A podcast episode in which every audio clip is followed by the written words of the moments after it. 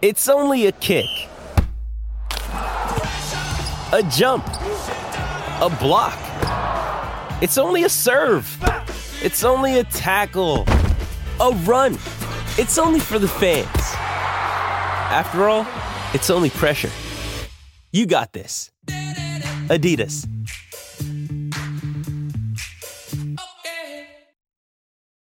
This episode is brought to you by Hyperice, the leader in advanced warm up and recovery technology.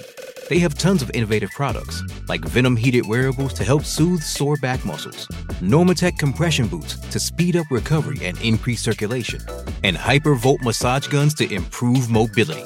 Loved by athletes like Naomi Osaka and Erling Haaland. Try them yourself. Get 10% off your order with the code MOVE at hyperice.com. This is March 28th, and this is the Bruins Beat, presented by FanDuel on CLNS Media.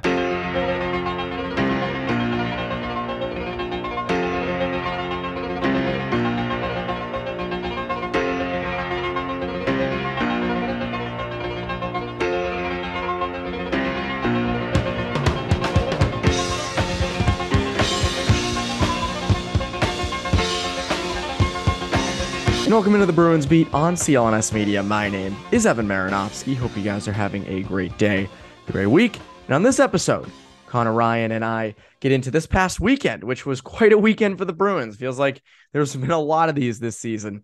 They continue to impress, incredible wins. We get into the the nitty gritty of each win and what to take away. Obviously, they won both games. That's great, good opponents, but we know they're good. Why are they even better now from those games? We get into that.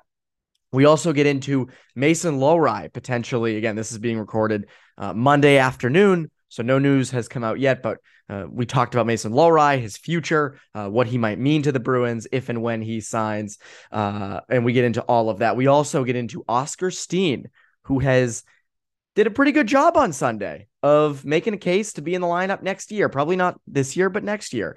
Uh, we and, and again with the Lohrei talk, we also did kind of discuss the future what he means to them, not just this year, but next year and beyond. Could he potentially replace somebody uh, that's currently there on the back end? So we get into, into all of that on today's episode. So without further ado, here is my conversation with Conor Ryan.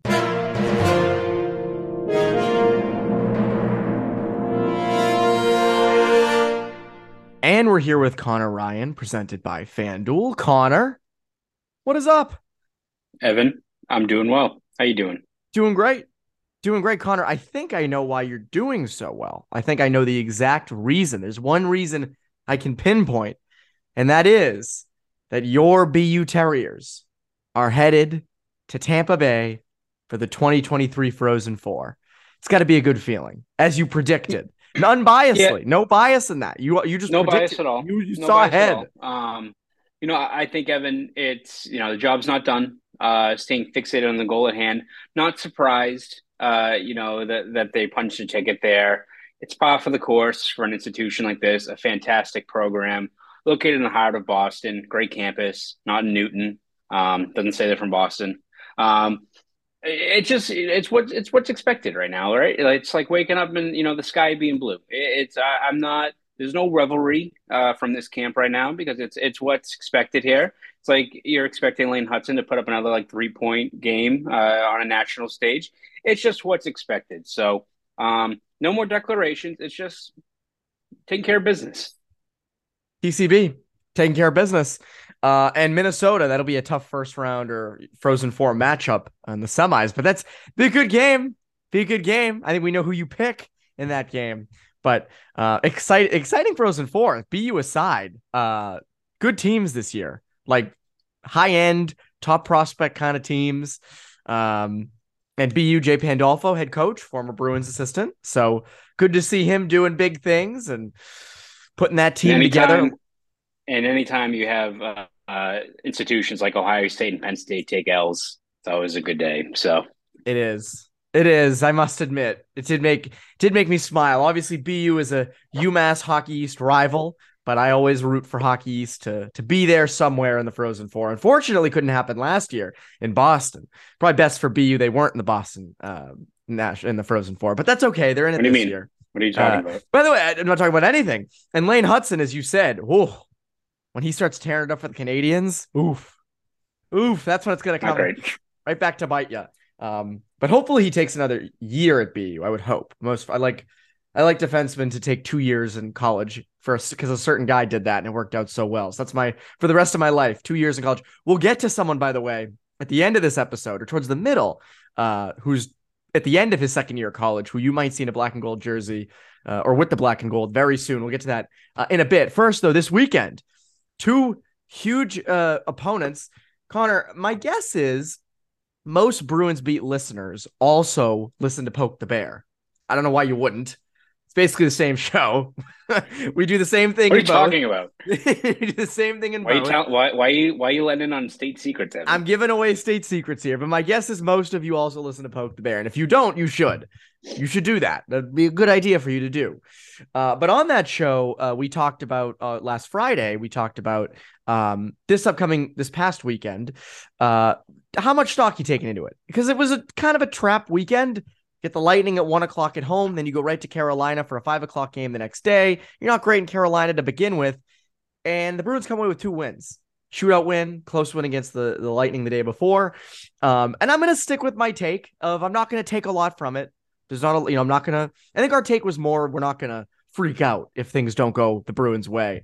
But things did go the Bruins way, and they really shouldn't have gone their way. I mean, you were missing uh, Bergeron, Marchand, and Lindholm in that game against Carolina. A lot of people, I tweeted that out. A lot of people were like, "What about Foligno and Hall and Forbort?" And I'm like, guys, I know they're out too, but this is this is a one-off game that those three the the three I mentioned were out. So let's take a deep breath.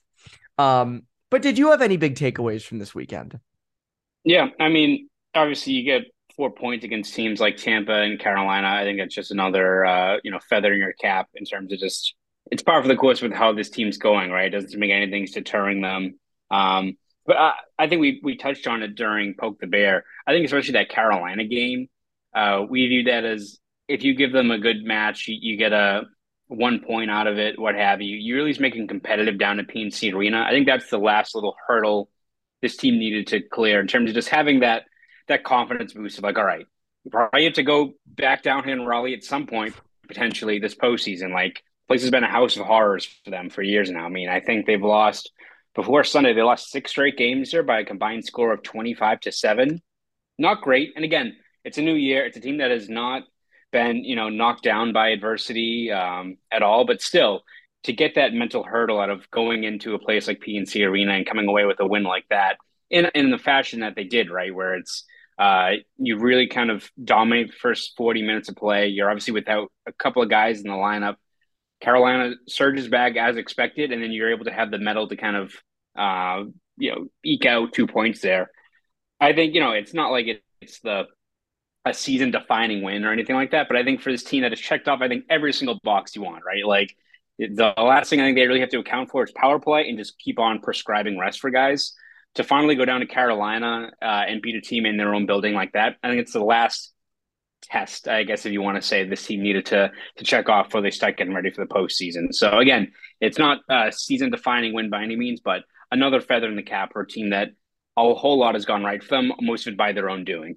Yeah, the Sunday game was most impressive just because they were missing those guys. And I also say this, you know, beginning of that third period, as you said, Hurricanes surged back, score two goals, you know, like this tie game. Easy spot where the Bruins could have had a little bit of a letdown, continued, Carolina ends up scoring, you know, four goals in the third and wins the game pretty easily. But I'll give a lot of credit to Jim Montgomery, who a lot of people have kind of, you know, wondered, hey, what's how what's his, what's his mark on this team been aside from just, you know, a better culture. Calls that timeout after those two goals. Mm-hmm. Resets, you can see him on the bench, kind of, you know, he he held it. It was not a game plan type, you know, timeout. That was a hey, we need a second, you know, let's get this together here. You see it. They go out, they held their lead for the rest of the third, had some good chances there as well, had a good overtime. Thought they were going to score a number of times. They somehow didn't. And then they win it in the shootout, which, by the way, credit to Jake DeBrusk, who it's funny. I was sitting watching the game with my friends and I said, Watch, he's going to come in and go the typical high blocker that move. He always does it.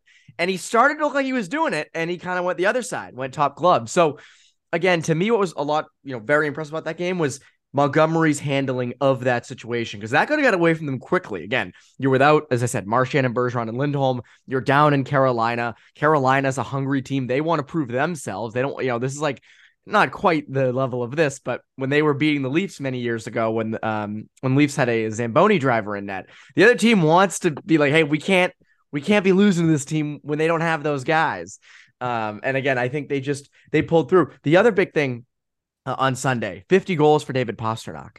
50 goals, 51 after uh, the game ended, but scores his 50th. We both said he would score well over 50. I was going back and trying to find the clip so we could take victory laps. Um, I couldn't quite find it, but I'm like 99.99999% sure that we said it before the season. Um, very easy decision that that was not a hard that was not like a hot take either that was i think everyone knew it was a huge season uh, coming for him mm-hmm. oh yeah absolutely and you look at just the returning cast that comes back the fact you have david Krejci back there um, you know, regardless where he's in line, I think Pastrnak's going to produce. It's not like that one timer is, you know, losing any any force in terms of what what he brings. Like his game itself is more than anything, is probably just continuing to evolve and get better. I think you look at just how much his game has changed from maybe when he first started in the league, when he was more of a uh, wrist wrist shot, Deacon Dangle kind of guy. He still has it, obviously, but that that you know patented one timer he has adds a whole new dimension to his overall game. So again, were we surprised that Pastrnak hit 50 goals? No, but for you know, I think it's something he talked about post game. Uh, it's something that he's not taking for granted, right? You look at where he was a few years ago when he had 48 goals in what 70 games, and all of a sudden COVID happened. Not to say that he was expecting a cataclysmic pandemic to happen again. But, Once in a gener- in a, in a hundred yeah, year pandemic. But, but but you can never know, right? In terms of situations where uh, a whole lot can go wrong with injury or, or what have you. So I think for him to finally get over that, you know, that scoring hump to put himself in the same class with guys like you know Neely and Esposito and Middleton and Hodge. Eh, you know all these guys that um, are legends, and you know Pastrnak's you know well on his way to being in that same company if he's not already there, honestly. But um, good for him to finally hit that milestone, and I I don't think it's a a, a wild hot take, Evan, to say that he's probably going to have a couple more fifty goals uh, campaigns on the horizon. I don't think that I don't think we're really stretching there. No, and with the money they're paying him, I think they kind of expect it. That's you also would, true. You would hope, but I also say like the fact that he puts up 50 goals this this season in this generation of hockey is incredibly impressive to put up 50. I know some other guys in the league, Rantanen, uh, McDavid, obviously, Draisaitl are kind of around that and not make sense. But it just it it's very impressive. You know, you mentioned Neely and Esposito and those guys, and Middleton, uh, but to do it in this generation, to do it now, is just so freaking impressive, and to do it in the variety of ways that he does, and also that's an easy game for him on on Sunday, where you're without you know Bergeron and and, and Marchand, and obviously you have David Krejci um, down the middle still, but you know you can kind of you would no one would go against him it was like, oh, he had a tough game in that one, you know. Uh, then what are you gonna do? Um, but to have the two goals he did and to be the the the commanding presence that he was, um, was was was pretty huge. The other thing, I'll go back to um Saturday's game and even a little bit on Sunday. The standing up for each other. This was another thing we talked about on Poke the Bear. Uh, guys not taking any shit. Jeremy Swayman. Jeremy Swayman wants to fight so bad. You can tell. Just dying. He's like a guy at the bar who, you know, accidentally bump into you and then go, What's your problem? Yeah, what what you want step outside? Like he's at that point now where he's just like So you so you you at the last drop. Yeah, that's definitely me. Yes, that is yeah. me just bumping into folks saying, "You want you, are gonna play that on touch tunes? Take it outside. All right, let's. All right, we're gonna put you in your place." Mm-hmm. Um, but he wants he wants something. You can tell. Uh, but you even see McAvoy. I mean, I know he negated a Tyler Bertuzzi goal, who, by the way, poor Bertuzzi. I mean, at this point, should have so many more goals. They, they're just finding ways for him to score and for it not to count. Um, but you know takes him down. And then you see the game against the Lightning. Hathaway fights Maroon. Lauko's uh, tackling Ross Colton, um, and they just have that feel of a playoff team. I know this is like obvious, but the, that feel we talked about this a little bit on Poke the Bear. But you know, past teams didn't feel like they had that edge to them that this team does. Yeah, no, I, I think when you look at it, right, it's not like as we said, the game has changed so much even over the span of ten plus years that like you know this team isn't going to harken back to like the 2010-11 Bruins, nor are really any teams these days going to do that, where it's just like we're going to physically dominate you all 60 minutes. But I think you look at this team, it's almost kind of like Tampa, right? Where yes, you look at Tampa and their success, and of course they've got the star talent in net. We've got Hedman, Kucherov, Stamkos, and all those guys, but they can kind of play in a variety of different ways. They can beat you seven to five, or they can win one nothing in a grind out kind of slugfest, right? You look at just at least the last couple years, and they had a lot more depth, uh, that ability where they have guys like Coleman and Barclay Goodrow and Yanni Gourde, these guys that are pains in the asses to play against. That you know whether it's uh, dropping other guys on the forecheck, responding when things get rough. Um, you look at their decor that makes it a challenge every time you want to bring the puck into grade A ice. Like those are the things that I think in today's NHL are valued and go a long way, especially over the course of multiple seven game series where it's you know it's something that Dmitry Orlov kind of talked about with Garnet Hathaway why he's so effective.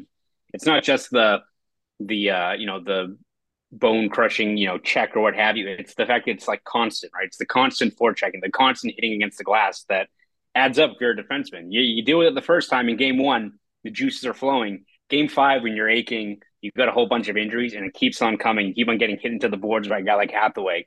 Drives you nuts. wears on you over the, the course of a series. So I think you look at just the ways that hockey's evolved in terms of um, finding those guys that can play with like that speed, skill, um, and grit. They have so many guys that can answer the bell in that regard. So yeah, I think you look at just of course like the star power is there. The secondary scoring is taking huge strides forward. The defense is great. Goaltending, we all know how great that's been. But I think we look at just the personnel and the skills that they have all throughout the lineup. You have more guys that can, um, you know, push back when needed, which again is going to come in the postseason. Which is going to help a lot and again, it's just an an added element to this team alongside its depth, skill, good goaltending, good defense, everything that it, the teams that play the Bruins uh, have to face. Again, I don't know who's beating the Bruins over a course of seven games. That's a conversation though that will push out towards the playoffs. Hey, it's Kaley Cuoco for Priceline. Ready to go to your happy place for a happy price? Well, why didn't you say so? Just download the Priceline app right now and save up to 60% on hotels. So, whether it's Cousin Kevin's Kazoo concert in Kansas City, go Kevin, or Becky's Bachelorette Bash in Bermuda, you never have to miss a trip ever again. So, download the Priceline app today. Your savings are waiting. Go to your happy place for a happy price. Go to your happy price, Priceline. Now, I teased it a little bit at the beginning of the show. I've been checking my phone quite a bit, waiting to see when that tweet notification might pop up. Uh, it has not happened yet at 2:30 on Monday, uh, but Mason Lohrei uh, was um, the uh, the Ohio State Buckeyes, as you said, were taken out uh, in the second round uh, of the NCAA tournament talking hockey, of course, not March Madness. We wouldn't really care about that in terms of the Bruins. Uh, Mason Lohrei, though, had quite the game against Harvard, though. My goodness. Yeah. Um, that was a drubbing. and no one saw that coming. Uh, you just look no. at that first day of games. Um, it was like 32 to 2. I mean, it was just it was ridiculous. Awful. Like it, yeah, very unwatchable considering, games. Considering how uh, how close the NCAA tournament usually is, bonkers in terms, especially a lot of those Big Ten teams just obliterating opponents. So wipe the floor. I almost don't know. This is a college hockey rant. I'm not really worried. I know some people were saying like, "Oh, is this bad for college hockey?" It's one year. Every year yeah. the games are wicked close. Like it's every year. This is the this is a one off type year. I don't think this is. There's no reason to worry um, about anything. But Mason Lohrei though had quite the game against Harvard. He had quite the season. Uh, again, recovering from the from his uh, knee injury that he had uh, last summer. Um, now he's done his two years. He's done two years in college. Uh, I know the feeling among lots is that he'll probably end up signing with the Bruins at the end of this uh, season. Maybe he goes back, but again, I think the the odds are pretty much in his favor of of, um, of signing. Um, that's a huge addition and that's going to be interesting. Interesting guy to see develop. He credits Adam McQuaid. He's done that a lot uh, with how good McQuaid's been in his development um, at Ohio State, and kind of giving him advice as time rolls along. And I think a lot of people are wondering, you know, can he step in and make an immediate impact? Um, I think it's tough. Maybe he gets a game or two at the end of the season, but I I don't know, Conor. What do you think? Yeah, I feel like it's a little bit skeptical in terms of just how much you know runway he's going to have. Especially, I think you just look at just the way this team is built. Um, again, maybe he has a game or two, but even then, he's a guy that I'm curious to see just how he adapts. You know, first to the um, AHL level first. Like you, again, we've talked about Lohrei countless times before, like how unique of a prospect he is. I mean, he's like you know, floor, he is a probably third pairing power play specialist kind of guy, which when you look at just his frame as well, very unique player. Like high end, what is he like John Carlson, right? Like in terms of just like that that you don't see defensemen who are, you know, six four plus that have his skating and his puck play and all those things that make him such a unique player. Um, but that being said, a lot of those guys often need some time to adjust to the next level, right? I mean, it's defensemen usually have the the longest kind of learning curve or development curve once they get to that next level. So, uh, and I think it's kind of a luxury for the Bruins, right? This isn't like Charlie McAvoy in 2017, where it's like, hey, thanks for signing. Uh, go go up against Erik Karlsson. Like, and again, there's some guys that probably relish that opportunity, but the Bruins have the luxury of you know not needing to accelerate these guys beyond what their their current uh, timeline is. It sounded like like you look at the inverse of that was like Jake DeBrusk spent a whole season down in Providence and really really benefited from it in terms of adjusting for a full year. It's like when you don't need to rush guys up here. Um, it often tends to benefit some of these prospects. So maybe he does get a game. Uh, I'd like, hopefully, if he signs, he, he gives him, you know, seven, eight games in Providence and, you know, gets that under his feet. But um, still, I, I think you just look at adding him to the system is an exciting thing because, as you know, we've talked about before, that even in the post Bergeron era, this is still a very, very good foundation to build around.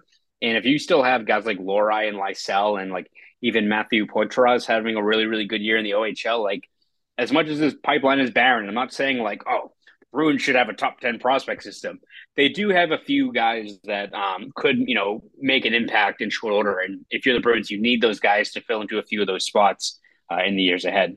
You know, you mentioned uh, Lohrei being a uh, third pairing power play specialist. And when I look ahead to next year, they have some cap issues. They are not they are not going to be in great standing with the cap. They're going to have to be some casualties uh, most likely this offseason. Obviously Evan Gold and Don Sweeney, two of the very best at handling the cap, so I assume they're going to pull out some tricks and do some cap gymnastics as they always seem to do. Um, but is there a chance that somehow they feel confident enough in Lohrei that they can say, hey, maybe this makes a guy like Matt Grzelcyk expendable um, next season, where you know you can deal him for a pick if you'd like to, or something like that. I'm curious if that might be an option. Now, it doesn't feel like there's enough time in Providence uh, for Lohrei to have. Where they can comfortably say, "Hey, we can trade Grzelcyk and Lohrei can step in next year, and that's going to be that." But maybe there's some form of you know there'll be a platoon or there just won't be, you know, they won't fill Grzelcyk's spot immediately. But the, oh, the idea being, hey, Lohrei is going to be the cheaper version of him. Yeah, exactly. I think it's, it's the same with you look at some of this depth on like the the bottom six, where a guy like Lauko, who's been fantastic this year, could step into uh, another role next year. It's just like the natural thing that I think a team that's in the process of retooling their roster needs to do. So, um, yeah, if it's a guy like Lohrei who steps in next year or the years ahead, like those are the spots that, again, rather than re-sign a guy who's 30 years old to a new contract, um, you know, sometimes the more prudent you do is add through the system and having a guy like Lohrei, if he's added in there and he's playing at a high level at, you know, under a million his first couple of years or, you know, 1.5 million on like a rookie deal, that's what you got to do, right? In order to stay cap compliant. Because again, Bruins have a, uh, a lot of financial decisions to make in the coming years. They probably have to shed some money just in order to retain some of these key pieces on this on this roster. So, if in the next year or so you have guys like Lohrei or Fabian Lysell stepping into a middle six spot, like that's what you need to do in order to you know remain cap compliant while still fielding a very competitive roster.